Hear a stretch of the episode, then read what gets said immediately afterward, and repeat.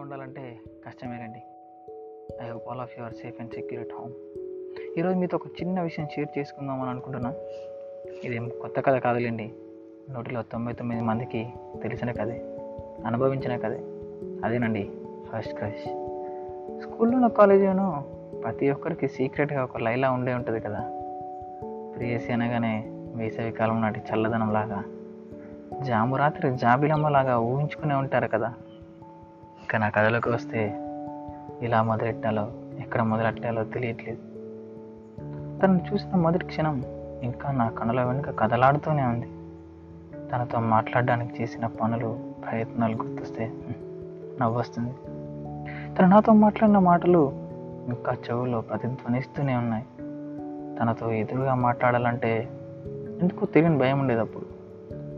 తనకు చెప్పాలనుకుని చెప్పలేని మాటలు ఎన్నో ఉన్నాయి. తనకిద్దామని రాసుకున్న కొన్ని వేల ఉత్తరాలు. అవేవి తనకు చేరలేదని నాకు తెలుసు. కానీ ఇవన్నీ తనే ఎలాగోలా తెలుసుకొని ఈ పావురంతోనైనా తన ప్రేమ సందేశాన్ని పంపిస్తుందేమో అని ఎన్నోసార్లు ఎదురు చూస్తూ ఉండేవాడు. తన మాటలు ఎందుకు అర్థమయ్యేవి కాదు. కానీ వినాలనిపించేది. ఎప్పుడైనా తన పేరు వినిపిస్తే చాలు. మొహంలో తెలియకుండానే చిరునవ్వు వచ్చేది. బహుశా అదేనేమో ప్రేమంటే. కాలం ఎప్పుడు మా మధ్య కలిసి ఉండే అన్ని క్షణాలు కల్పించలేదు కానీ జీవితాంతం గుర్తుండిపోయాన్ని జ్ఞాపకాలు ఇచ్చింది. ఇంకా చెప్పాలంటే మా ఇరువురి ప్రయాణాలు వేరు గమ్యాలు వేరు. తన దగ్గర నేను ఆగలేను నా దాకా తను రాలేదు. ఎందుకో ఇంకోసారి మళ్ళీ తనను పరిచయం అవ్వాలని రెండోసారి మళ్ళీ ప్రేమించాలని ఈసారి మాత్రం గుండెలో దాచుకున్న ప్రతి మాట చెప్పేయాలని.